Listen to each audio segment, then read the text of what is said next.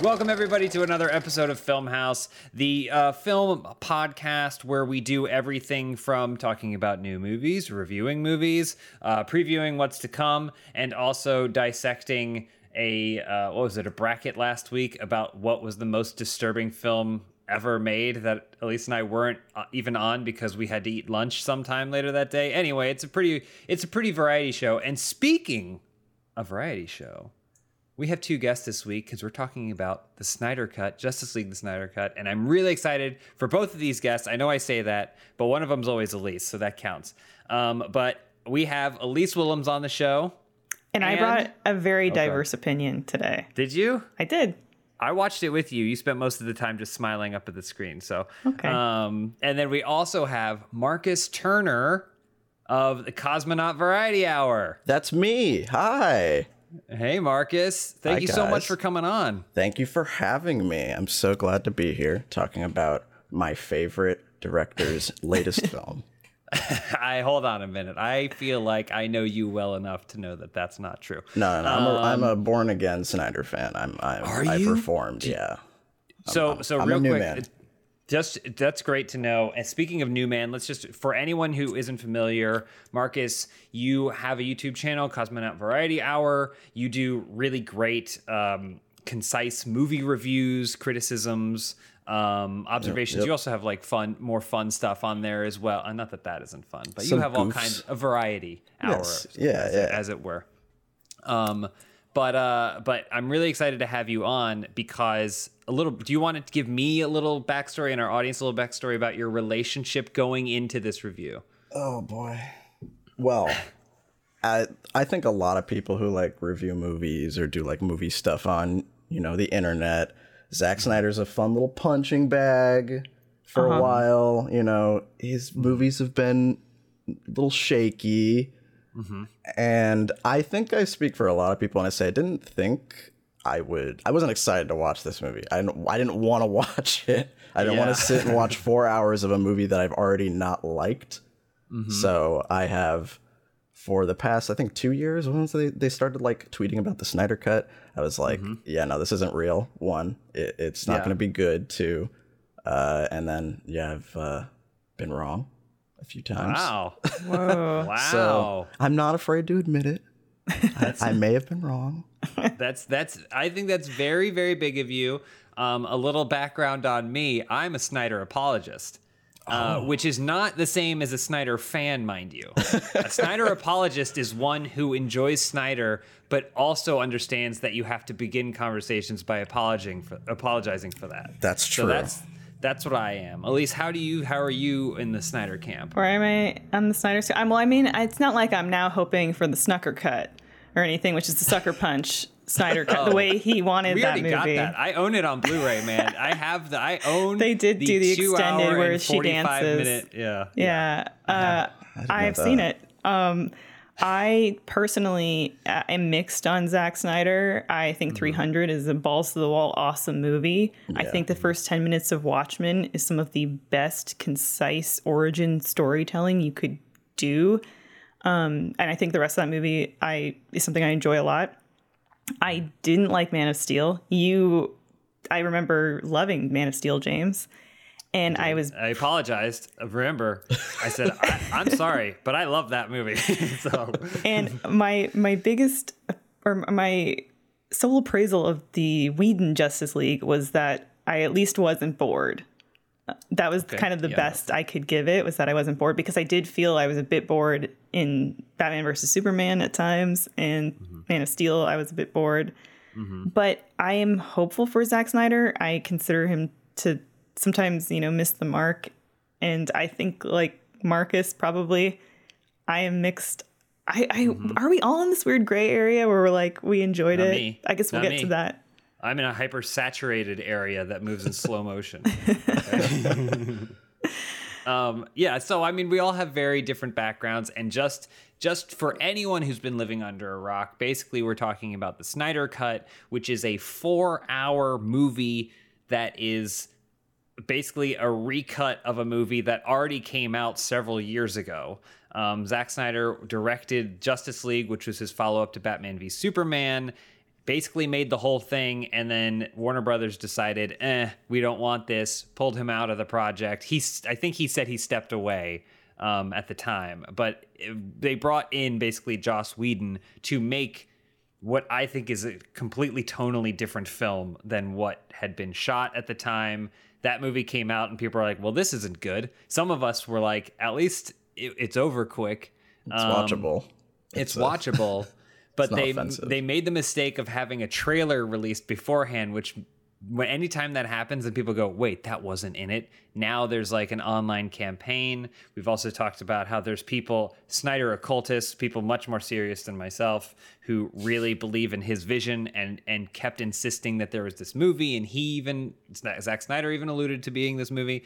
Lo and behold, uh, Warner Brothers has a SVOD service that they really got to make content for, and so they just say they decide, okay, fine, we'll let you do your Snyder cut and put it back together again. And the end result is a four-hour film with how many? Six chapters and an epilogue, and uh, a whole lot going on, which I'm just gonna say off the gate, I think is pretty good. I think it's pretty good. I think I would be inclined to hesitantly agree that it's Uh-huh. pretty good. You you said before we started that there's an asterisk. Yes, like- it's it's a very big asterisk. It's like it's not the best. It's mm-hmm. not gonna like it's not gonna change your view on on superhero movies. Mm-hmm. It's it's still very Zack Snydery, mm-hmm. and some people don't like that. Like I've heard a lot of people say like they like the the beginning like feels like a lot of Zack Snyder stuff, a lot of slow mo montages and musical moments and stuff like that. I I there were moments where I was like I I get that this is better, but I still mm-hmm. don't like some of this stuff. Yeah, can I can I ask you what was your reaction in the moment when those women on that Finnish beach or whatever? Are we is this are we going full spoilers? I would assume we would be, right? Uh, It's hard to spoil this movie Because because it already like, came out. yeah. It, it did already come out. I mean, uh, Marcus, in your review, you did specify like, all right, I'm going to go into spoiler territory because the last, very last portion of this film, Yeah. so we can avoid maybe the the last act, the big for change now. stuff, yeah. Yeah, that that's Sure. really different. But I think I think it's okay to spoil the Iceland. Uh, Oh, they were Icelandic. Yeah, so, Where- I don't so know where they were. Marcus, when those Icelandic women, you know, step forward on that beach, did you did you also think that was maybe a touch long? I was like, I thought it'd be for like a second, and I was like, Yeah. okay, all right, Zack, and then it kept going. I'm like, Zack, Zachary, Yeah. s- stop with the singing. Uh huh. It was too long. James was so disappointed it didn't have that shot of Aquaman, uh, like falling into the waves or whatever. Oh, like throwing Maybe- his litter into the ocean. no, there's a there's a point there's a point that so maybe we should also talk about let's have fun with this. Maybe Yeah. we should also talk about the worst and slash favorite moments from the Joss Whedon version that got cut from the Zack Snyder. Yeah. So because many. there's a moment in the in the original the what do I even call it the this The Whedon Joss cut. Whedon version The other Whedon one. cut Justice League right Yeah, there's a Justice version in that where uh Batman's trying to convince Aquaman to join him, and then Aquaman declines, and then there's a shot of him clearly on a green screen, kind of just going like, hup, like just like crossing his arms and like just leaping backwards, and then it cuts Oh, yeah, to a wide. It cuts to a wide, which is still in the Snyder cut, and you see a small bubble trail zip Yeah, he goes, away Farts. like into the distance. yes, I forgot about that. Yeah. But in this version, it's more like Bruce Wayne looks away for one second. When he looks back, Aquaman is gone, implying that he mysterious. went into the water. Yeah. But I was like, ah, we lost a stupid. Yeah. It's like the least. It's like the least exciting way to see someone leave a scene. So Yeah, my my mine of course is in the Justice League when Superman shows up at the end and Batman Mm-hmm. is like he's so happy. He's he smiles real big. Yeah. Yeah, there's That- that's- one sh- one added shot of him being like, "My Yeah. buddy, Yeah. My best friend is back. my bestie." Um, okay, so it sounds like we all kind of landed on the like good with it. I, I will also say that something Elyse and I have been discussing is that it, you know, it's called a movie, but I don't know that it really is. Um, I think it almost does a disservice to refer to it as a movie. This Yeah. this feels like more We were saying more like the an event, a television event, like this this Thursday on ABC. It's the you know Christmas Yeah. something special with Bob Hope. Yeah, like Um, a I like just a dated myself. DC Variety Hour kind of thing. Yeah, not to, exactly. not referencing like, myself.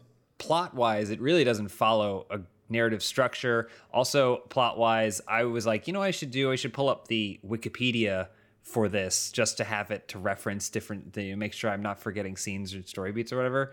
And the Wikipedia summary of the plot is extremely short. There's not. which I is- mean, there's like big yeah. events, but I mean, the original's like just under two hours, like hour fifty. Yeah. So I'll definitely say for the Joss Whedon version, I think he probably did look at it and go, you know, for something that this that has this much footage, there really isn't that much story happening. Yeah. Um, and I, I definitely think that was a a, a negative for me going into the, watching this one. Ultimately, when it was all said and done, I was like, oh, we did kind of just hit the same story beats as a two hour movie. I'm a little bit more familiar with how we landed here and the characters that are participating in in these story beats. But ultimately, I was like, uh, I I guess it could have been shorter. It doesn't. It didn't have to be four hours. You know, it wasn't like Dune. Yeah, no. You know, like It it could have been like three, three and a half. Like there's some there's Mm-hmm. some scenes that are almost virtually identical to the the other version, the Joss Whedon version, but with like a few extra seconds of like a shot's held a little longer, or maybe there's another like reaction shot or something like that. Like Mm-hmm. there's little things where you can you could definitely trim it down, like the the the singing Icelandic girls, like Mm-hmm. yeah.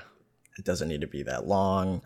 There's like I feel like his original idea was probably like, okay, I'm gonna probably get this like three ish hours, and then since he gets to release it on HBO, they're like, he's like, well, I'll just put everything in it now. There's no reason not to. Yeah. What did you think about the expansion of Steppenwolf's Mother Box quest? Because I feel like the first third of the movie was that. Yeah, it feels. I mean, it's weird because it feels kind of like Avengers: Infinity War with him like going around mm-hmm. trying to grab like little things from around around the world. Even though you know it came first, I I I'm fine with Steppenwolf in this one, but mm-hmm. he's not like my favorite villain ever. He's just like acceptable now. He he, he went from being like a joke to an acceptable villain. with, Yeah, like, he can a sit at the real table. backstory. Yes, yeah, exactly. I I I completely I think that is one of the slight improvements that I I noticed, which is that Steppenwolf is kind of a doofus. Like he's kind of like like he's he clearly be leading into this in the Joss Whedon version, he just shows up and he's like, I'm gonna destroy the universe or I'm gonna conquer Earth or whatever, right? And it's like, okay, he's a scary villain.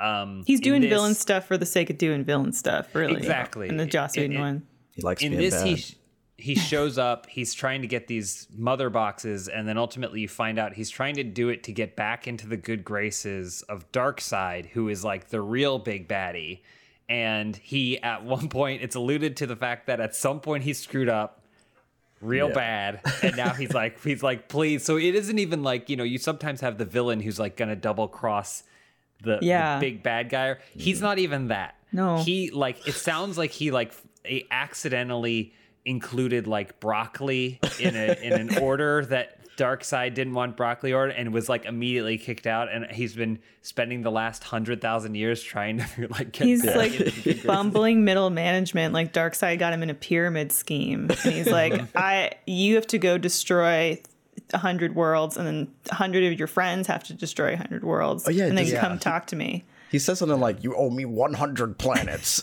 like, yeah yeah I don't know what that means man Put them in the planet box once you've Yeah, got yeah. them. I need them on my desk by Friday. yeah. he's definitely middle management, and I was there for it. but but I do think, and it's weird because they're talking about this movie as though there's going to be sequels, and I don't think there ever will be. But it is. This was a better setup for an actual big scary villain. It it actually made Darkseid and the Apokolips realm and those nightmare futures that Batman keeps having bad dreams about like. It, it made them seem scary because there's no way watching the Joss Whedon version that you think this is going to be the end result of something Steppenwolf can do. Yeah. Um, but it could theoretically be the end result of someone someone that Steppenwolf is really afraid of might do. You know, like Yeah. Um, so Yeah. I, A lot of I appreciated that. And, and definitely seeing him in in the various realms womping everyone to get those mother boxes was just so vital in actually giving him some sort of credence or motivation because mm-hmm. the Amazons got done really dirty in uh, Justice League. And mm-hmm.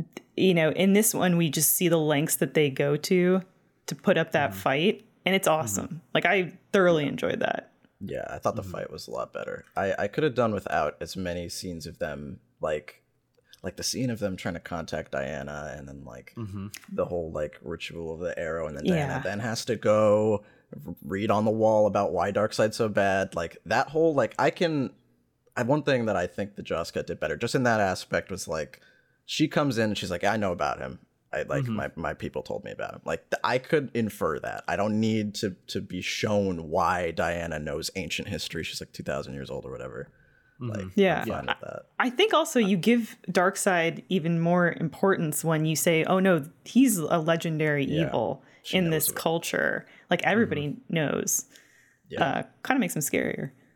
Yeah, Yeah. I, I I agree as well. I, I also the scene that I think this is going back to kind of what we were talking about with like the Ice, Icelandic singing girls and stuff. Like the scene of the Amazons bringing out this box, setting up the box, lighting. It has an arrow in it, firing the big arrow, and like it's it's weird Amazonian bureaucracy that like is it's very gratuitous and it's really not necessary at all and i think that we probably could have done without it also elyse accurately pointed out that connie nielsen completely ditched her accent for that scene There's a lot of accent issues in this movie. Yeah, there's a lot of flip flopping accents. Uh, Yeah. Yeah. characters that don't have accents in other movies but have accents in this one. Yeah, And it's just just show them the footage from the first one. You know? yeah. Like they no forgot need. how it went. no need. I am good. I'm pretty sure it was cockney. I was doing a cockney accent. Um yeah so there's definitely some stuff that could go.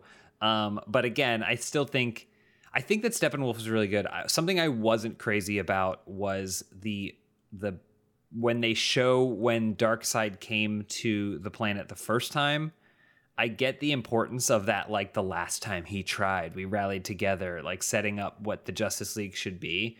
But it is really jarring for them to be like, for them to be like, 1000 years ago darkseid came here so zeus fought him like like i feel like that raises more questions with me that it doesn't it satisfies and i know Yeah. listen i know if you dig deep into comic books marvel or dc you're gonna get into this really weird territory but like the way they just casually talked about like well yeah so zeus fought him and he showed up and then by the way he got like dinged once and then Yeah. like ran away like a baby he kind of left gave up all his really fast. he, Yeah. he left literally the most important weapons in his arsenal behind and like just Though, ran away I will say I do feel like that is maybe a character trait of these like really OP kind of baddies where it's like they're not used to ever getting any damage. So if you think about that, like if you're somebody that just con- gets constantly knocked around, you know, you're mm-hmm.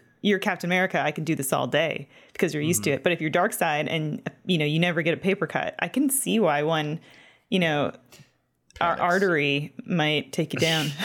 yeah but we as the audience i think interpreted as like oh well the last time he came here he just you know he just got Quit. popped I on don't the know. shoulder he ran he, gave he saw blood he saw his own blood and they had to drag him away as he's crying Did you like? I I, love that that sequence. Did you like it, Marcus? I actually, so yeah, I did like it. I've heard people say the same thing. Like he kind of gave up early, and it makes him not as like imposing as a villain. But I took it as, like you said, Elyse, he isn't. He wasn't used to losing, and like this is the first planet that actually like fought back enough to push him mm-hmm. back.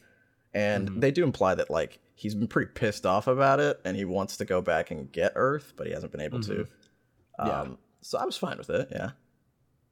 I, I think it's very it's very tonally in line with this movie though right where Yeah. it's like Yeah. Yeah. I'm I'm okay I'm okay with it but I'm still a little confused you It know also, and then it, Yeah, it go goes into like how Zack likes to, you know, portray the superheroes like they're gods. Like Zeus, you know, had to fight Darkseid before, and now Batman has to fight Darkseid because he's on Mm-hmm. par with like a Greek god. That's how he likes to, you know, frame his his characters. So it made sense to me. But James Which has a really fascinating, Yeah. well, in my opinion, fascinating way of looking at DC versus it- Marvel in this regard. it's only because I start like Elyse is trying to do something important and I knock on the door and I go, I came up with this fascinating theory. um, but no, I mean, I, I completely agree. Like, and I think that is, that's something that I appreciate. I've always appreciated about this whole, the whole, say, say what you will about the quality of them. The whole different take Zack Snyder has on superheroes for me may not be good, but it's at the very least refreshing because Marvel movies, for their quality, are the same, t- almost always the same take on heroes, right? It, it's it's a humanizing of them, and it's like you know he's Spider Man, but he is just like us, you know, he's just like us, you know, and it's like it's Iron Man, he's a billionaire, he's a billionaire genius who can invent time machines, but you know what? He also doesn't like the taste of acai smoothies, you know, like that's like what their vibe is, and I think that works really well because I think it means that anyone can watch it and anyone can relate. But Zack Snyder doesn't necessarily want anyone to relate to any of these characters. Like even in Man of Steel, like he he's not like Superman is an everyman. He's like, no, no, he's an alien. Like I'm gonna. Well, except when he lets that bomb the explode in the court. And he, ah, yeah. That's, oh yeah. That's. I, I will say this. I have. I have stated before that my favorite scene in any superhero movie is when after the bomb goes off in the in Congress when Superman is there and everyone is is burnt to smithereens around him and he's standing there and he looks over and he's like. like he's just like missed it. I'm like, like the it's most so real. like, the most ridiculous expression. It's like he Yeah. left the oven on at home. It's like yeah. he, he doesn't But- even but- care. I think to Zack Snyder, that's kind of what it is. Like to to these heroes, and I appreciate that different take very much. Like Zack Snyder goes, "These are gods playing around in our world. You are not. The You're an Superman observer. Isn't you and you are not Superman. They're like Wonder Woman can go to that little girl and be like, you can be anything you want to be. But that's she's very mm-hmm. condescending. Like she's just saying that because she's better than you, little girl. Like that's how I feel like Zack Snyder feels. And to me, it's kind of the difference between Old Testament and New Testament. Like with the Bible, you had all these stories, and they're like, you're going to learn from someone who isn't you. You're going to learn the story about something that God did. well, the gods are whatever, wrathful and- also. r- eh, wrathful. He does whatever the fuck he wants because he's trying to teach you a lesson. Destroy the whole right? city. Yeah, but then but then at a certain point, society changed, and someone was like, "We got to find a new way to relate to people."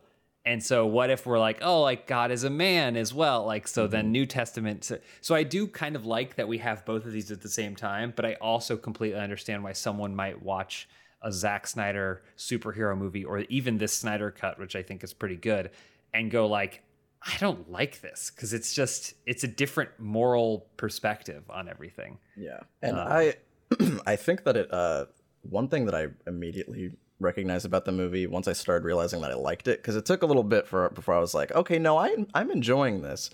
It was that once they get together and they're like doing their you know superhero thing, like all together as a group, it doesn't feel like an Avengers movie. It doesn't feel like a Marvel movie. Like they're not. Mm-hmm. There's like obviously the jokes that were cut out. Like there's no quipping back and forth, but they're more acting like like co-workers than mm-hmm. friends. Yes. Like mm-hmm. they're they're acting like they're just gonna do this one thing together and never see each other again.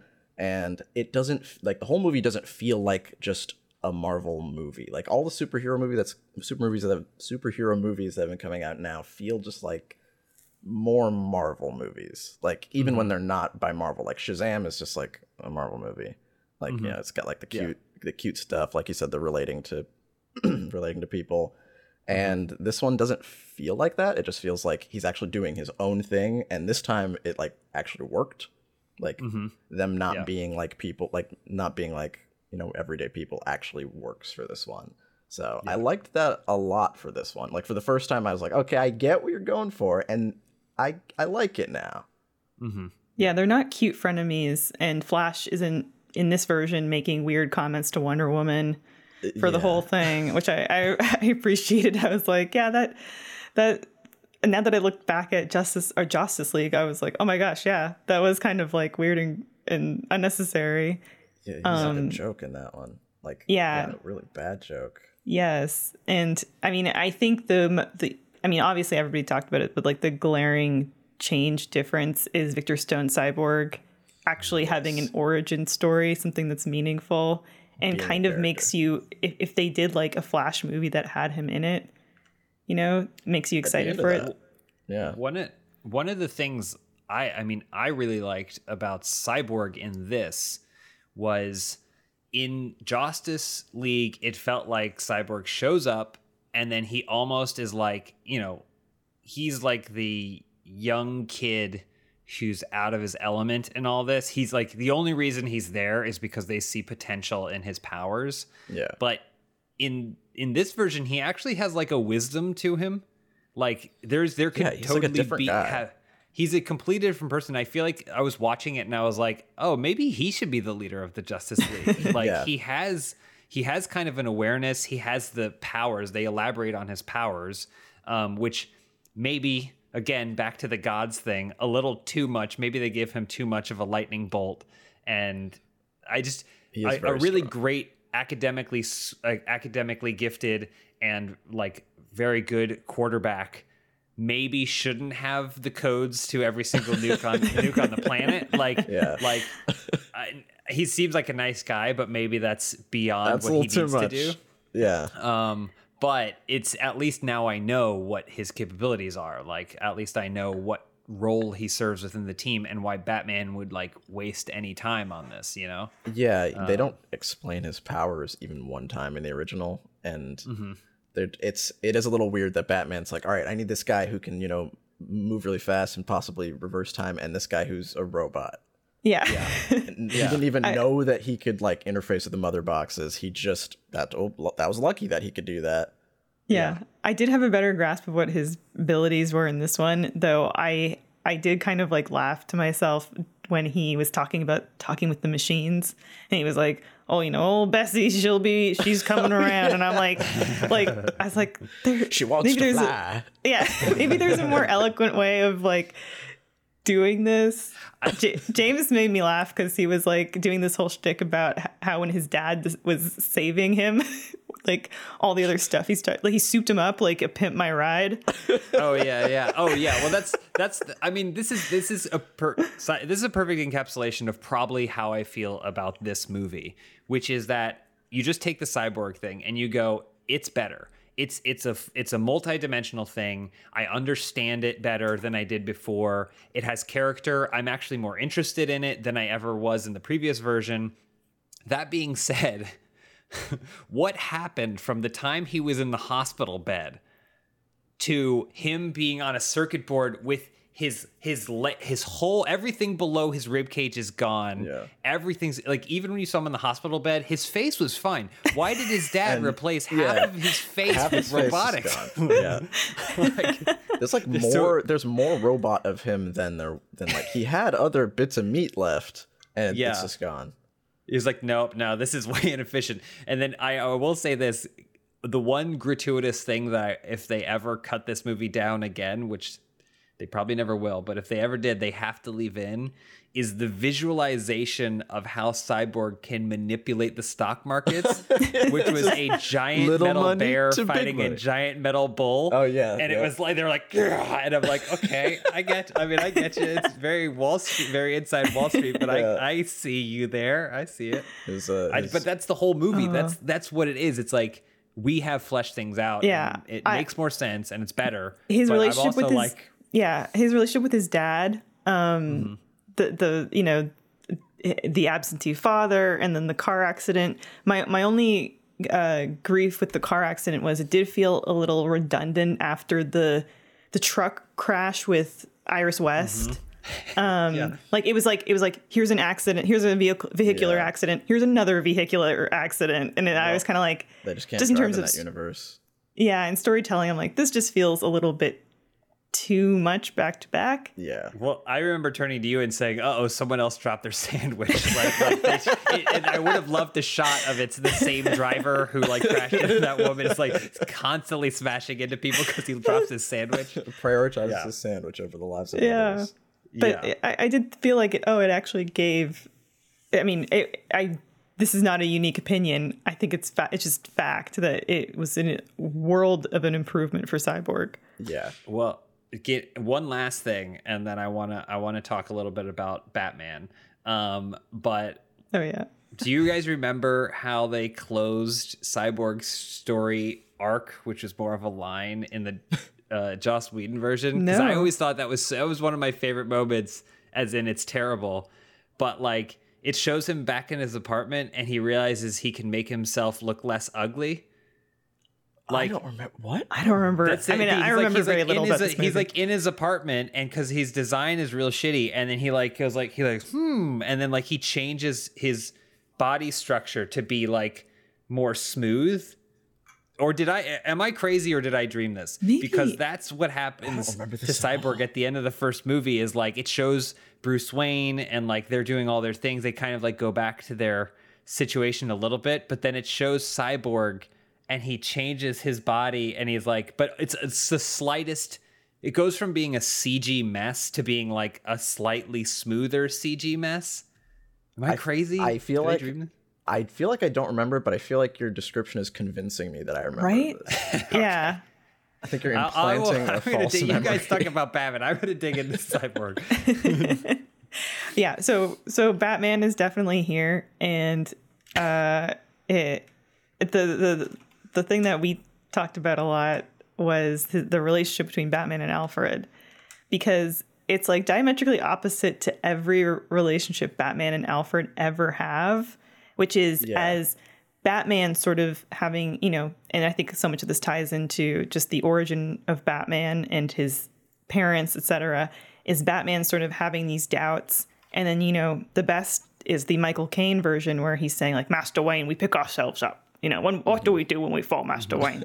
Whereas this is like constantly Alfred saying, you know, Jeremy Irons saying, I, I just don't know, Batman. I don't know if you're going to pull this one off. And then Batman being like, fuck you, Alfred. He's like, why You are don't you know shit. Bruce? Why Yeah. you should just give up, Bruce? like, Yeah. like, just let the world burn, Bruce. and it and it I mean I, and Alfred in this movie is just such a exposition transition constantly mm-hmm. but uh it's just such a weird relationship I um I actually kind of like how it's slightly different where like for me it felt like these these are two guys who just live together and it just so just happens one of them is roommates. Batman. Yeah, yeah. It, And but it- I it did felt like no you go ahead. Oh, I was just gonna say it felt like they merged Alfred and Lucius Fox into one character Yes. for the sake of this. Yes. But yeah, you go ahead. Um I I did like uh Alfred and Diana a lot. Mm-hmm. How they're kind of like like Batman's off doing stuff and they're just hanging out in the apartment. Mm-hmm. Like he's like teaching her how to make tea and he's being like kind of rude about it, but she's Yeah. like too polite to tell him. And then when they come back later, like he's like, "Everybody, this is Alfred," and she's like, "Oh yeah, hi Alfred, I know you." He's like, "Oh hi, hi Diana." yeah, Yeah. it it definitely they felt like they were more of a team, which is some which is Yeah. weird because the whole the whole Justice League they some people didn't even talk to each other the whole time. They felt like and then they also felt like they had a, an actual purpose with each other. Um and I want to kind of get into that purpose so we can unlock spoilers and talk about actually like kind of the big big major big changes that happened at the end. I also want to get all of our takes on the aspect ratio. Um but uh before then, I want to hear a quick word from our sponsors. Hola, ¿cómo estás? Muy bien, gracias. ¿Y tú? Uh, listen, in case you don't speak Spanish, that means hello, ¿cómo estás? Uh, muy bien, gracias. ¿Y tú? No, it's basically like a it's a conversational thing, and I learned it recently on Babbel. I've actually been trying to learn Spanish for a really long time, so I appreciate having the number one selling language learning app in my pocket while I do it. Um, it's it's been a goal of mine for a while. I've used a lot of different services to practice but it wasn't until recently that I've started picking up Babbel and really getting a handle on the grammar and and building up my glossary of words and terms. It's it's way more conversational learning. And I think what makes it so easy is that Babbel has 15 mis- minute lessons. It's the perfect way for me to learn a new language on the go. When I take my dog for a walk, boom, I pull up the app, I do some practicing, and I run some drills. Um, unlike other infamous language classes you might have taken in high school, Babbel designs their courses with practical, real-world conversations in mind. Hence, what I'm able to do now, things you're going to get to use in everyday life. Uh, other language learning apps use AI for their lesson plans, but Babbel's lessons were created by over 100 language experts. They know what they're talking about. Their teaching method has been scientifically proven to be effective. With Babbel, you can choose from 14 different languages, including Spanish, French, Italian, and German. I'm just focusing on focusing on Spanish for now, but I would love, love, love to learn more languages going forward. Plus, Babbel's speech recognition technology helps you improve your pronunciation and accent, so that way you don't sound like a crazy person when you actually want to use what you've learned. Um, start your new language learning journey today with Babbel. Right now, when you purchase uh, three months of Babbel subscription, you'll get an additional three months for free. That's six months, half a year, for the price of just three go to babbel.com and use promo code filmhaus that's b-a-b-b-e-l.com code filmhaus for an extra three months free babbel language for life this episode of Filmhaus is brought to you by HelloFresh. By the time you've finished your fourth Zoom call of the day, the last thing you want to do is figure out dinner that's where HelloFresh comes in. With HelloFresh, you get fresh, pre measured ingredients and mouth-watering seasonal recipes delivered right to your door. HelloFresh lets you skip those trips to the grocery store and makes home cooking easy, fun, and affordable. That's why it's America's number one meal kit. Something that's really important to me not just the delicious foods that I get to make, because I actually really like cooking and I like trying new things, but HelloFresh is a sustainable way to eat that helps you and me reduce food waste. They deliver fresh, pre portioned ingredients so you don't have to worry about the perfect exact amount of lettuce to buy at the store or how fast you have to eat it before it wilts. Less food waste means less burden on the planet and your wallet. HelloFresh is also carbon neutral. That's pretty important to me. It, it offsetting 100% of carbon emissions. Uh, that makes their carbon footprint 25% lower than store bought grocery made meals. So you can save money, you can make sure you're getting the right amount of food, and you can help the planet um, with HelloFresh by skipping the grocery store. Um, also, the packaging, everything comes in completely recyclable packaging. It has all the instructions on how to do it. It's something I appreciate as well. There's a lot of really uh, earth conscious things, and we haven't even talked about how delicious these meals are. Um, HelloFresh gives you flexibility, which if you want to customize your meals, maybe this week you think you're going to be a little bit busier, so you might not have time to cook. Though, that being said, most of these meals only take about half an hour anyway. But you don't have that half an hour.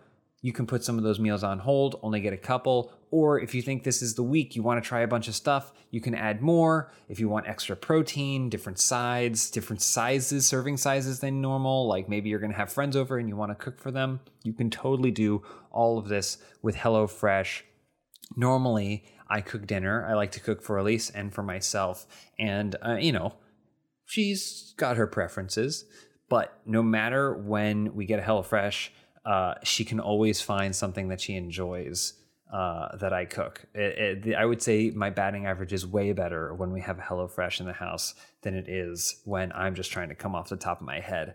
Um, plus, I mean, the best thing is when you try something new, you can take those recipes and then you can repurpose them later. I always save all my HelloFresh cards so that way I can make them again and again, or I just order them the next time I see them come up. So uh, they have all kinds of delicious meals. I, I had some, uh, what did I have? I had some fish the other day, pork the day before that. Um, I, I'm a huge fan of chicken.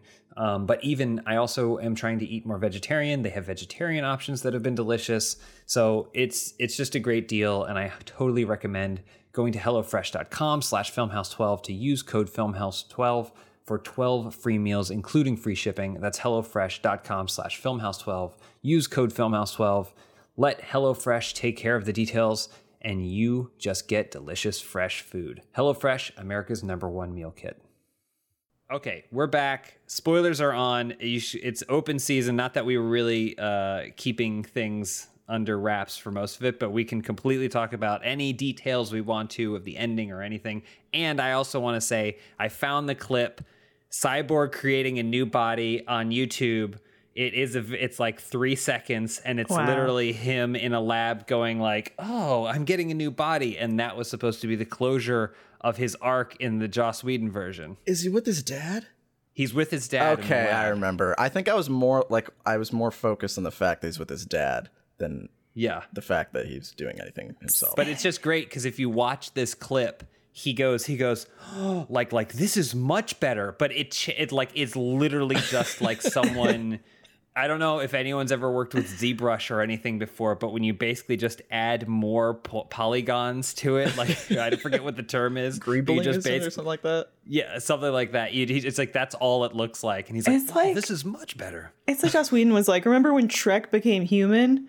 I can Okay, do we- that. yeah, we Uh, have the clip. So this is it, it's like kind of towards the end, and then he's like, "Oh my god, yes, this is it," and I can't see the fucking difference at Oh, all.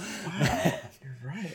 Anyway, I always thought that was funny. Sorry. I was convinced you Um, were making that up. I'm Does his dad did did his dad die in the Snyder cut? I can't even. gets, like vaporized That's right. horribly. Already He forgot. became Doctor Manhattan. Yeah. Which at the time watching it, I was like, that was really stupid. Um, yeah, because you don't know why he does it. You don't know why he does it and they don't but they do explain it like five minutes after it happens Yeah. and so you're like oh okay but at the time you're like that really seemed like a stupid plan Why did he do that? I still Mm-hmm. feel like it was for a good enough reason for him to be like the Oh, yeah. boxes get hot. Look for where Yeah. look for where hot stuff is. Like there's I really feel like you could have done that without vaporizing yourself. Yep. yeah i completely agree um, but it did lead them to their final fight which still takes place in a russian city we don't have the benefit of cutting back and forth to a small russian family uh, dealing with the repercussions of parademons flying all over the place Yes. it's essentially like a Chernobyl. It's a, an abandoned place where nobody lives, so that way it can be completely eviscerated, which seems more in line with Zack Snyder coming off Man of Steel, where like he would be like, "Fine, it's abandoned," and then they could do whatever they wanted. Um, Yeah. but yeah, I, I how did you guys feel about the the end sequence for this movie? I liked it a lot more. The when you compare it to the old one, the old one feels really lackluster. I remember watching it in theaters back when it came out. I was like, that was not a very fun ending. It's kind of just like a fight, and then like he goes home. Like it's not even clear if you know Steppenwolf is dead or alive. It's just it's Doesn't he? He doesn't gets he like- just get afraid? he gets yeah well he gets spooked and the parademons in this universe uh, in this universe in this version of the movie they're mm-hmm. attracted to fear which is why batman at the beginning is like chasing that guy around he's like mm-hmm. the parademon gets attracted to the fear and then he that's how the Yeah. movie starts in this one they're attracted to fear and he gets afraid of the justice league so they attack him and then he goes home. It's not a very when you compare it to like how crazy and like bombastic this ending is it looks Mm-hmm. like a joke. Like just the the last like i think it's like what is like whole chapter is just like the whole final battle. It's Mm-hmm. it's a lot different and it's more interesting in like tiny ways too like you said Mm-hmm. the the city's destroyed so like there's an add- added shot of cyborg like flying through like decimating buildings because he doesn't have to care about anybody Yeah. being there um batman like gets a little added context of you know why he's trying to sacrifice himself and stuff like that Mm-hmm. Yeah, I the- I completely agree. on the subject of fear, uh, I have to to mention because it may be cheesy to some people, but I think it is one of my like new favorite superhero movie lines when the queen says to the Amazons, like, "Show them your show him your fear," and then they they all say, "We have we have none" or whatever. that was pretty cool I It's pretty like that, dope. yeah. It's like Yeah. it's Yeah. it's very much like a you know something that would have said in you know a, a we will fight in the shade kind of of line Yes, that I was like, oh yeah, this this is getting me pumped up for what's about to happen here. I got a lot Uh, of 300 vibes from the Amazon. yes. Yeah, even though you know they're going to get decimated, you're like, okay, like let's do it. Though contrast that to one of my least favorite lines ever, which is Steppenwolf saying, uh, "The Amazon is mine," and then Wonder Woman saying, "I belong to no one." I was like, that's belong not to no that- one. That's not feminism. I know you think it's female empowerment, but it's not. Um, Yeah, it just it's just semantics. Um, sorry, so I sorry I had to get all that off my chest, but um, no, totally fine. I I have I agree with Marcus. Like I enjoyed night and day. Enjoyed this ending more. You know when Superman shows up and he's just wrecking Steppenwolf, it's awesome. Beating It's awesome. Just shit out of beating him to the he, he, like, ground. hits, he hits him twice in the face and then beams him and then like hits him again and he knocks basically his just like, like ear off or whatever that is. yeah, Yeah. creates a horn. cycle of beaming, punching, and beaming. And I was like, holy shit. Leave him alone. like th- Yeah, that- he's that's the thing is like if you were a comic book fan and the there's just just visualization and payoff that, of things Mm-hmm. that you probably as a kid read in comics saw in comics and you're you're regardless of whatever shortcomings the movie has and problems like you're seeing some of those things created Mm-hmm. in live action i think that has so much so much merit to it you know Yeah. Including. oh, go ahead. I, I, I was just gonna mention like everybody get, kind of gets to do more of their thing aside from like Batman who he, he doesn't he just shoots people with like laser Yeah. guns. He can't. he- I they still he can't figure out what to do with Batman in these movies. Like No. in Man of Steel or uh, Bat, Batman v Superman, Batman's just watching them fight the big alien thing. yeah Mm-hmm. In this, he's he saves Flash at the end from like getting domed by that alien guy, but that's about it. He can't do anything. yeah he's Yeah. just kind of the it's still fixer after he's already gotten shot. He, He's like, I'm just here, like, I'm a, pr- a production coordinator getting all these, you know, actors on set to do their thing. And that's kind of what he he feels like is What? he's, He's he's very much. I mean, he admits to it, right? He's like, "What's your superpower?" He's like, "I'm rich." yeah.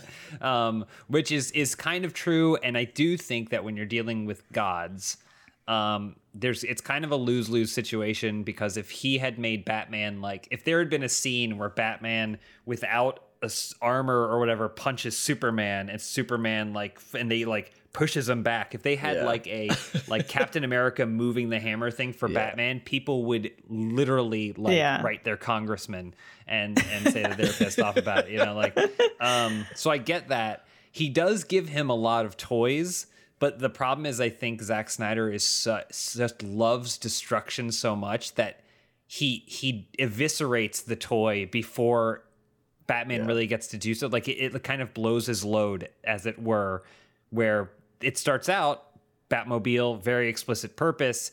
It's the only thing that can really get in there. So he's in there and he's doing all kinds of cool shit and he's driving it really cool and he's actually taking out more bad guys than Aquaman does.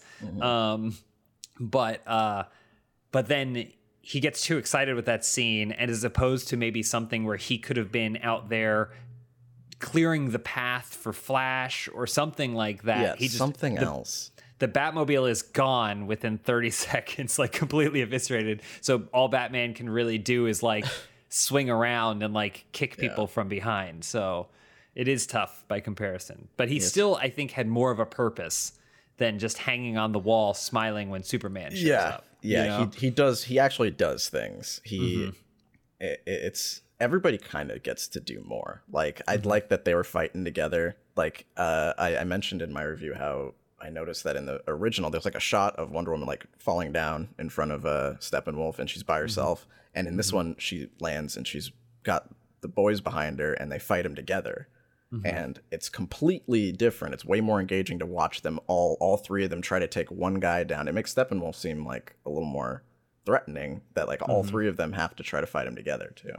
For Yeah, sure. For sure. I, I couldn't agree more. And I, remind me, does Aquaman ride down the parademons in the first movie? Yeah, he does Here- both. He does it in both.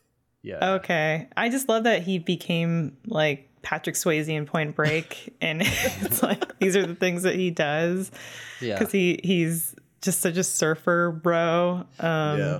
So that I'm glad that didn't change. it's it's also really excessive when you consider that like it's to take out one parademon Yeah. you know which are the, the most minions of minions of the whole thing like by that point cyborg cyborg has like destroyed like probably 150 and he spent that whole time riding one down destroying a building and then hopping out Yeah. He's just here to have a good time. to the He point he to is. your to your point marcus of them fighting together i do really like that there's this sort of tacit respect or maybe and maybe this is just something i inferred or got out of it but between some more of the the godlike uh, heroes like the wonder woman the aquaman superman you get more of just kind of this like this understanding between all of them.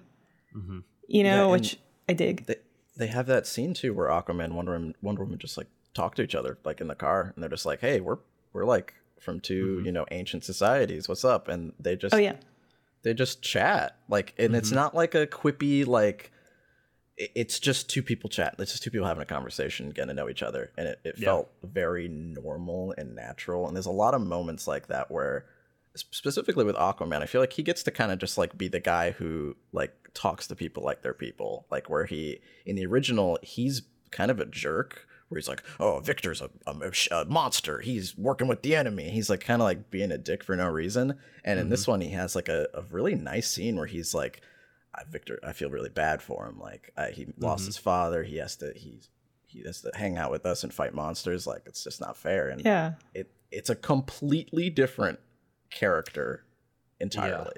It's it, those it honestly and weirdly because the, the DC cinematic universe is so screwed up. It's like such a weird inbred family that like it none of none of it tonally matches really or anything. And and I remember watching Aquaman after Justice League and being like, where does th- where am, like I think it was like halfway into the movie. I was like, is this before or after Justice League? I can't tell. this is so But different he's a They did person. a better job making it.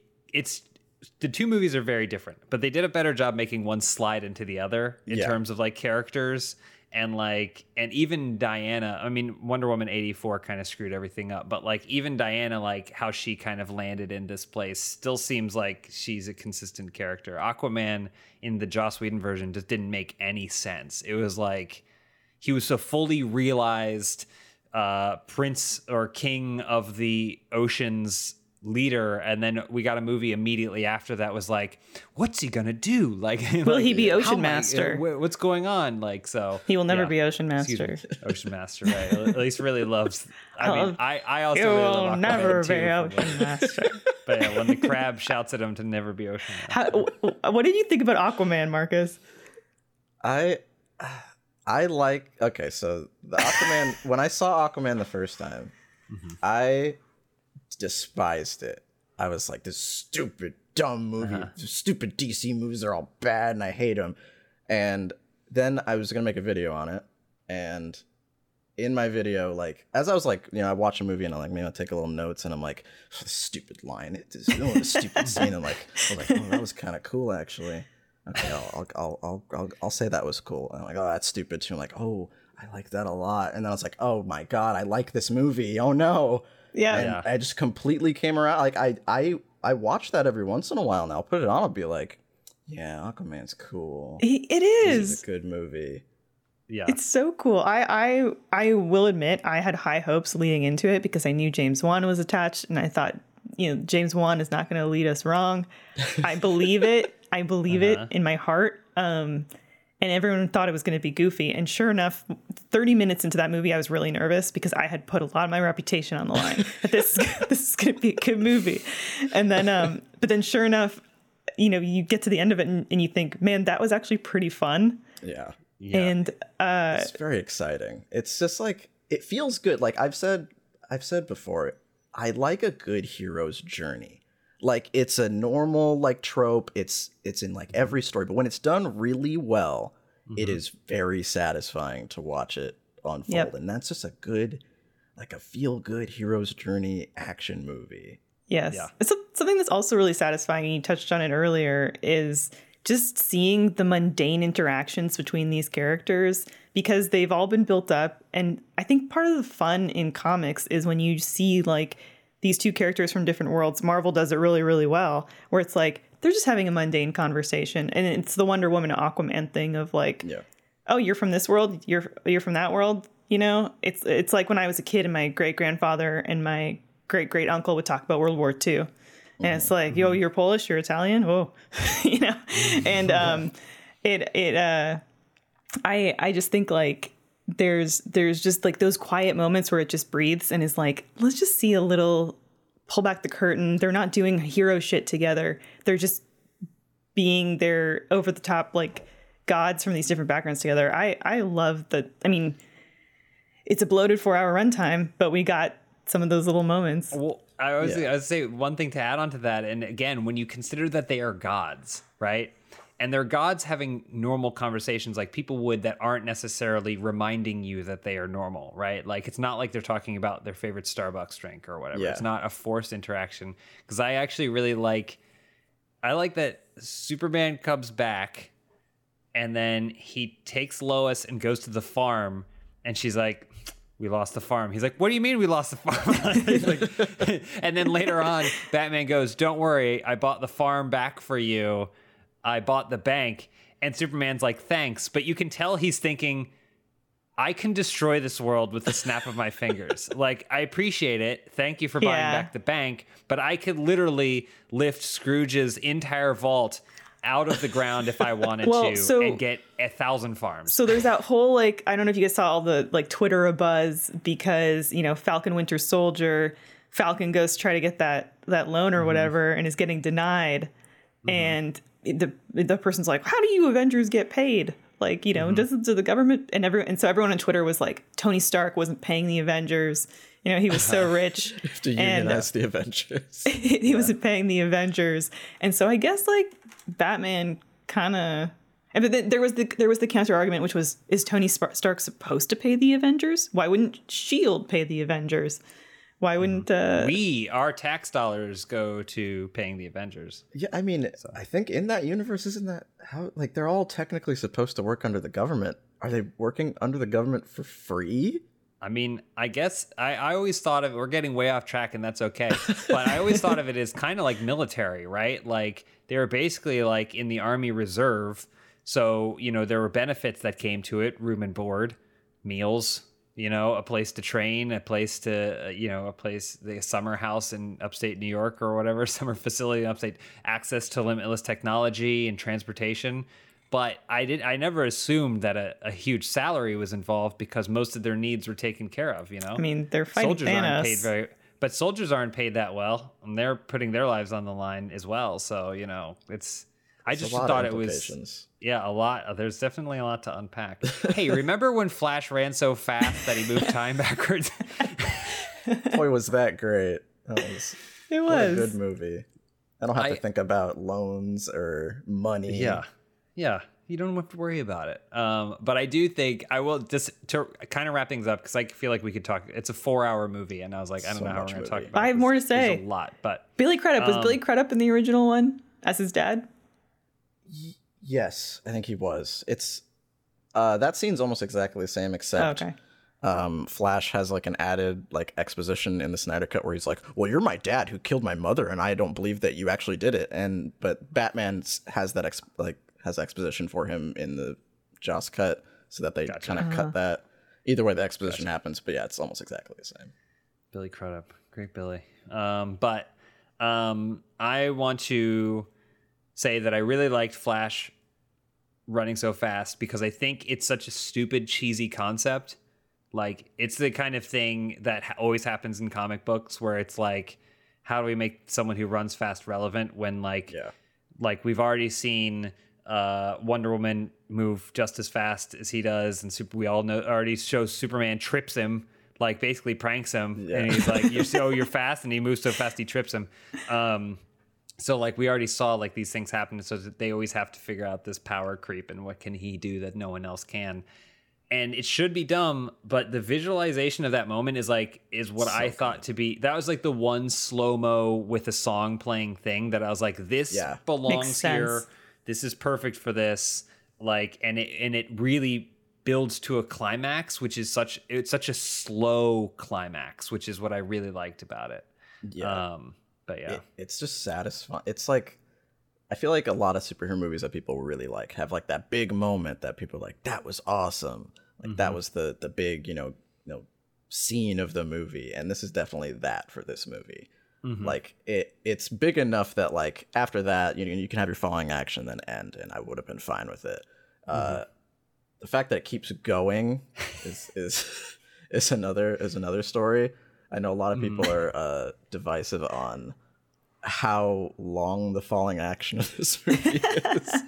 yeah. it feels I- like it ends at a certain point, It's and then like it just keeps going. Lord of the Rings Yeah. levels of Yeah. here's an end, you get an end, you get an end. I think because it isn't winding down after that moment and they've resolved everything, um, and they kill Steppenwolf in a really what I thought was a really cool way. that was cold. That was so. Um, that was so cool. uh, I was uh, I was like, okay, as long as it's going down. But the problem is, I think it goes down and then plateaus in a completely different direction, almost like it's building again. Different movie. Oh, yeah. And Yes, then it it is. And there's no connective tissue between any of these scenes. They're just slapped next to each other at the very Yeah. end. We're talking specifically about, I think, the Knightmare. Mostly, Um, we'll talk about Joe about um, Lex Luthor. Yeah. That Oh was- yeah, yeah. And- well, that was lot supposed of- because that was the end tag. Wasn't that the end tag of the Joss Whedon version? It was the was like- post credits. It was post credit, yeah. Yeah. Now it's 'Cause just it was- thrown in. It was setting up for Joe Manganiello. Actually, for it was setting him up. He plays uh Deathstroke. Deathstroke. It was setting him up to be Deathstroke to be the villain in the next Batman, Ben Affleck Batman, which Yeah. got canned. Um, That's why that one line gets changed where he's like, "Oh, his name's Bruce Wayne," because that was going to tie into that movie. But since they cut like right when Justice League was coming out, like, "Oh, it's not going to be a Ben Affleck Batman movie." Like, all right, let's just cut that line. Yeah.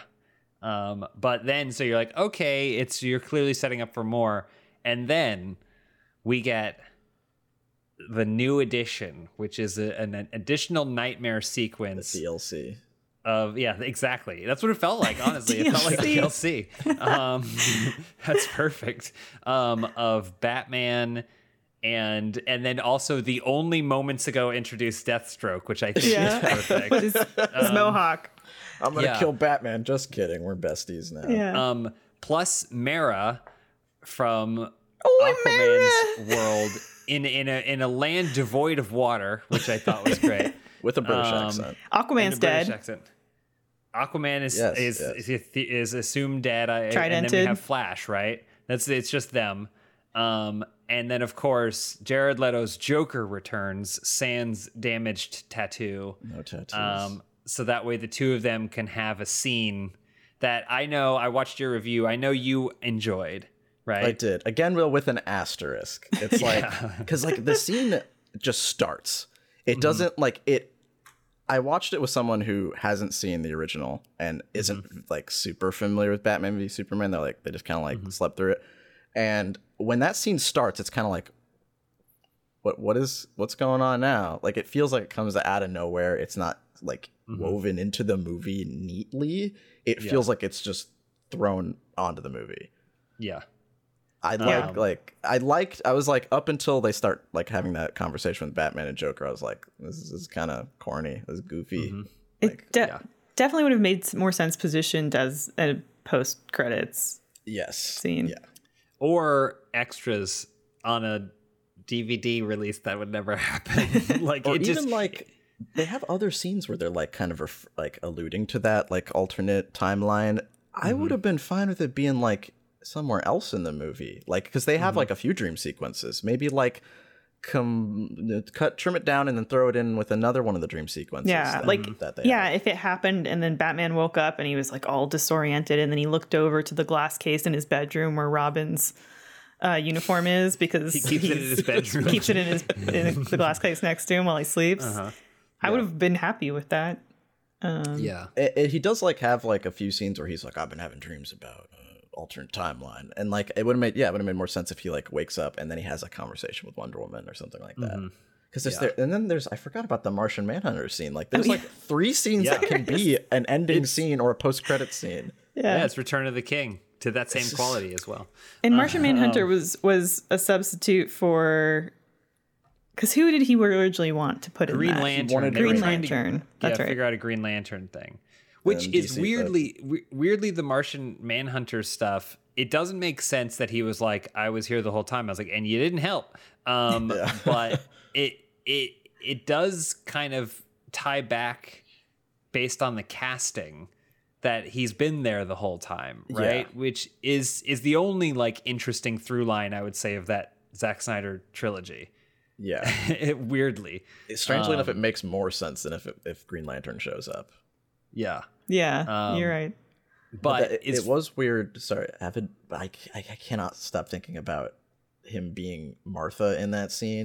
oh yeah, It's Please- so please. strange. Like it's this lovely, like Yeah. beautiful conversation between these two characters that I generally didn't like in the other movies, and then one of them is an Yeah. alien. Yeah, I know. I didn't. I guess I didn't understand the purpose of that being Martian Manhunter. it was just to tell us like, are you look who's here. Oh, okay. So Martian because I felt like I was like I was like why why would he want to go to talk to Lois? And it was what is he trying to motivate her to do? I No idea. That I I couldn't understand. I, mean, I guess you could imply that like he had to try to convince her to go to like the Superman monument that day and convince Superman not to have zombie madness. But But they how already would he know? Eh, and he- how would he know? And already they established earlier in the movie that she was like, "I come here every day," and that cop's Yeah. like, "Back again, Lois, every single day." It's just so like it's weird. Yeah. It's a weird, convenient conflict that she would decide that was the day she was going to stop going Yeah. when we already told uh, us, the audience, that like she goes every single day. So Yeah, we shouldn't have to Weird. convince ourselves why he's here. like we shouldn't have to try to come up with fake reasons why Martian Manhunter transforms into Martha Kent. uh, uh, related, I, Lois is just kind of a sad Snoopy in this whole movie. Like doesn't really do much. That's how she is Not- in all these movies. yeah. yeah. And they keep saying like she's important, she's the key to the future. Like, show me then. Like, Yeah. make her interesting. Well, there is that one scene where Superman's holding her skeleton, and and then Darkseid comes up and helps him from behind. I did appreciate. I was like, I was like, that's a compelling Lois Lane. Um, but Bacon. but Lois. yeah, so I I mean, it was so indulgent. Um, the the f- Knightmare scene for me did not hit. I just don't like. You had a smile on your Jared face the Leto- whole I mean, time. I don't like Jared Leto as Joker. I mean, I, I I had a smile on my face the whole for like the whole last half of Jurassic World: Fallen Kingdom as well, where dinosaurs were running amok in the Clue Mansion.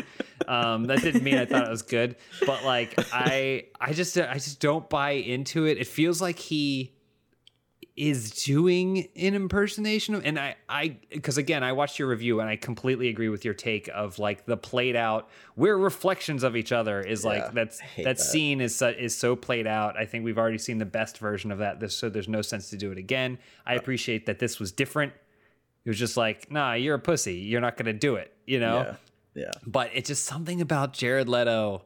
He he's a great actor, but he brings out like the worst in the Joker. like I don't know why. He's I- really he, Is it the I know. material?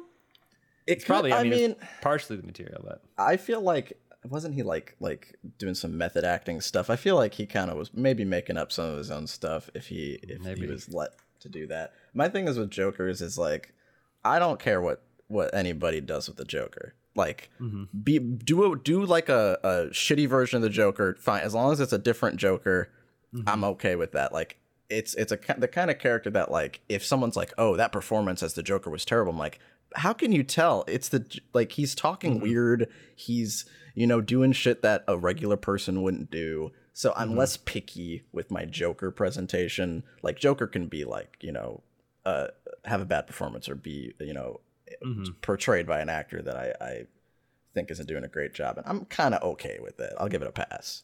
yeah. I there's always it always goes back to the fact that like if you make Batman really impressive, then it does feel like you're somewhat obligated to make Joker impressive Yes. too because he's like generally like unless you decide not to in that universe which is totally fine generally it's always he's always held up to the standard of Batman. He's the only one who can generally get the better of Batman in most cases. And really get under his skin. And it's like well why is that? And I don't think by like like like saying like I'm who's going to give you a reach around was like th- that's the Batman? thing. like Batman has done this for 30 years, faced off against countless things, and I don't Yeah. think that if someone said who's going to give you a reach around, It like definitely, yeah, it doesn't feel like this Joker is on the Yeah. same level as No. Batman. yeah, it feels It's like not he's like a it's- nuisance. He's not getting under Batman's skin in the way Yeah. that, that the movie wants us to think that he is. which again in the context of this movie was a nightmare. So maybe it was a nightmare of that our Batman from this universe going like I can't believe what how what a scary thought that that would be what got under my That skin. that would be my arch nemesis, my That- equal. that would be yeah yeah. Uh, um, if we're if we're talking about like mis miscastings or just characters that just don't fly, um, I, I hate to say it because I love him so much, but J.K. Simmons as Commissioner Gordon, it's just it's so whatever, and it's so Yeah. why, and he doesn't. He doesn't really like stand out too much. It's No. like J.K. Simmons' like least impressive role that I've seen in a while. It's so Where I- unfortunate. I forget he's in it. When you like mention him just now, I'm like, oh yeah, he's, he's Yeah. in the movie. I when he showed up as Commissioner Gordon, I, I said, "Oh yeah, I guess that that was the thing that he was the he was Gordon in this universe, and it, they don't do anything interesting with him. Eh, He may as well not have been in this movie too. It's it's it's just a reminder that Gotham exists. I I think again, Man of Steel. I think we wasted Christopher Meloni too soon because he's people forget he's in that movie. Who is he? But he's just playing like a, a army officer. Like it, he's the one who crashes the spaceship or whatever and like yeah, helps he, save he has the like day. this grudge against like oh. one of the other alien Kryptonians. And, yeah, But I think I think he, if you wanted to save a role for him, he could be a different Commissioner Gordon. Also, when you take someone like J.K. Simmons, who has done the circuit on superhero movies, like don't give him a somewhat similar but different role. Like it's it just feels like when you do that, it's like, oh, so Zack Snyder watched Spider Man. And was I- like, that guy would be good in my superhero Yeah. movie, which is like a terrible way to cast. I'm seeing on IMDb that David Thewlis showed up as Ares. Is that in the big fight against Darkseid? yeah. I think so, yeah. Oh, okay, Yeah. that's cool. I mean, that, that's cool. Huh. You know, why not? Yeah. um, any final? We went already went longer than I thought we would. Um, but again, I could I could do this all afternoon. Any final thoughts for this particular podcast uh, about Justice League: The Snyder Cut? Zack Snyder is my new bestie. That's all I have to say. Wow, Perfect. really? Please. Wow. Okay, this is where I'm gonna get a little bit hard knocks, uh, touch of reality. I think I think you got to come into this movie with tempered expectations and just be prepared to sort of uh, embrace the the comic book parallels and and vision vision or, or visuals that you're getting. And if if you're coming in and you're expecting like a perfect cinematic experience, you're not going to get it. But you're you're if you let yourself enjoy it, if you maybe you need to watch it in two parts in two sittings, you know, so you don't you don't get burdened by the runtime. I think there's a way to enjoy this movie. I really do. I I agree with both of you. I think that uh, this is a different take on superhero. This is not a Marvel movie, and I think the biggest problem with the DC cinematic universe is that they were trying to pivot into being more like Marvel, and it's a, I think it's a disservice. I think at the very least, this movie's more tonally consistent than the other Justice League. Um, Marcus, you said it in your review, and I completely agree. I don't know if we'd be having this much praise for the movie if there wasn't already a worse version that exists, Yeah. right? It's a lot more fun to just be like, wow, that sucked Mm-hmm. before, and it's a lot better now. Yeah, I completely agree with that. So I, I wonder if you took someone in a vacuum that like had no knowledge of the situation, just showed them this, what they would think. Um, I also think that the four by three is was a scam, so that way they wouldn't have to render the special effects for twenty percent of the screen. That's my theory, and I'm sticking. I've been te- I've been pushing it around. There That's are like two thousand new effects shots in this movie or something. There's so many effects, and I But think no, they're sa- someone but that's how they afford it. They're saving. Someone said, I mean, if you think about how much it costs to fill a frame, if they said we could do 20% less of it and how that equates to dollars, I feel Well, like that conversation had to have happened. What's the final verdict on the 4x3? Because at first I heard that it was optimized for IMAX. Then I heard that it was Zack Snyder wanting these heroes to be in this stature where they look like really Mm-hmm. tall and imposing. Yeah. I think So- he just was like, ah, "It's cooler that way. I want it that way." It's like the same reason why he does like black and white cuts of his movies. He's like, "Oh, look, Mm-hmm. it looks cooler." He could try to make up a reason, but it's because he Yeah. just thinks it looks cooler. Yeah. I completely agree. Or the or the saving money. That's why. I think. um, Marcus, thank you so much for coming on the show. Uh, if you. you, are ever in the LA area and want to come over and watch the the Sucker Punch director's cut, Sucker it's Punch. got the full. It's got the full uh, How many hours extra is it? Though? I think it's all. It's got a solid forty-five minutes extra packed in there. Then I'm it in. has a full song and dance number. The you, you, I'm sure you're familiar. Over the credits, they sing that Oscar Isaac sings that song on stage, and you're like, "Where was this?" Well, that whole sequence is in in the movie. You get way more Jon Hamm, way more Jon Hamm than you ever got in the original version. Um, so please, you're welcome to come and join me. We'll make some popcorn and we'll watch we'll watch the Sucker Punch cut. Where can uh, other people find you? Uh, find more of your stuff. You can find me on YouTube at youtube.com slash cosmonaut variety hour. Yeah, that's where I, I talk about movies with superheroes yeah. in them. Everyone should j- just check out should definitely check out Marcus's stuff. But I just had sorry, I just had something that just rocked my world, and it's Uh-oh. breaking here. Um, oh my um, gosh, what is this? Well, James, there are three versions of Sucker Punch. There's the three theatrical. there's the theatrical release. There's the extended edition, which is what you've seen. Yes. There is a Snyder cut, an unreleased director's cut of Sucker, the Snucker How? Punch. Wait, hold on. Is this what? What are we using to determine Snyder cuts now, or just his dreams? like this is like, on Screen Rant uh, Zack Snyder has confirmed from April 2020. Zack Snyder has confirmed that his director's cut of Sucker Punch has also yet to see the light of day. Um, Snyder right, nevertheless made it clear that the extended cuts edition still don't fully restore his vision of the movie. oh my god! He's gonna do this with every movie now. It's is gonna it be like Rise of the Guardians is gonna have a Snyder cut. The oh, movie's the director, DP Larry Fong has spoken of Snyder's cut as having extended musical numbers, with the ending also being different. Oh, that's that actually that's that's significant. Wow. The ending being but, different is significant. Yeah, but please, yeah. everyone, go check out Cosmonaut Marcus. Yes, it's Thank it's you. great, uh, wonderful, well thought out. I, I yeah. mean, again, part Thank of the reason you. I wanted to have you on is because I watch your videos and I go, I agree with that. So finally, not exactly challenging my worldviews. no, but, uh, but echo chamber. I love it. Um, but no, they're they're great videos. They're super well done. I'm I'm really glad we finally got to have you on. Thank you so much. Love Thank to have you. you. back. Love to have you back sometime if you're yeah, free. Yeah, totally. This was great. And uh, thank you so much, everybody, for watching, listening, and we'll see you next week on another episode of Filmhaus. black and white as the intent.